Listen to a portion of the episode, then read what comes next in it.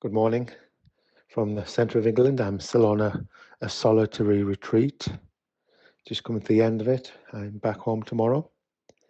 And um, yeah, it's a little grey outside and rather wet. And um, I thought today I would read a story to you, one of my favourite stories called The Cracked Mug.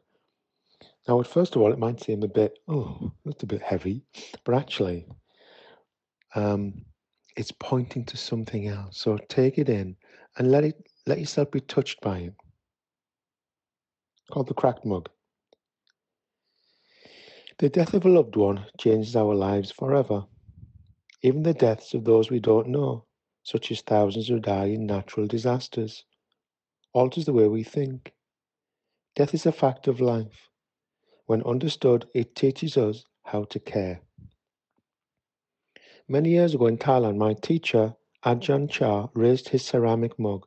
See this? he told us. It has a crack in it. I looked at the mug, but I could see no crack. No, no, no, no, no. The crack is invisible right now, he continued, but it's there. One day someone will drop this mug and the crack will appear and split my mug apart. That is its destiny. But if my mug were made out of plastic, explained my teacher, then it would have no such destiny and no invisible crack. You could drop it, knock it, or even kick it, and it would not break. You could be heedless because it was unbreakable.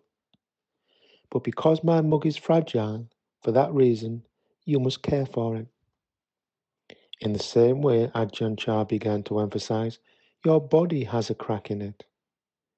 It's invisible right now, but it's there. It's called your future death. One day there will be an accident, a disease, or old age. Then the crack will appear and you will die. That is your destiny. If your life lasted forever, Ajahn Chah concluded, if your life were unbreakable like a plastic mug, then you could be heedless. So it is precisely because our lives are fragile, because it, our, it is our destiny to die, that we must care. Understanding that relationships are also fragile, like a ceramic mug, is why we must care for each other. Comprehending that happiness has a crack in it teaches us never to take joy for granted. Realizing that our lives will one day break apart makes us see that each moment is absolutely precious. And so seeing the fragility of life, it doesn't have to be depressing. It's a fact of life. And what and if Buddhism is anything, it's waking us up to the facts of life. It's the only way to peacefulness or living a life of joy. It's we have to face up to the facts of life. And Buddhism is very um, well. It keeps pointing to the fact that there is impermanence, there is fragility and uncertainty, and it's taking those in and absorbing those. We come through the other side, as it was like we go through a tunnel. We come through the other side, and we're at, we're at ease with life as it is. We've seen the fragility and we've absorbed it. We're okay with it.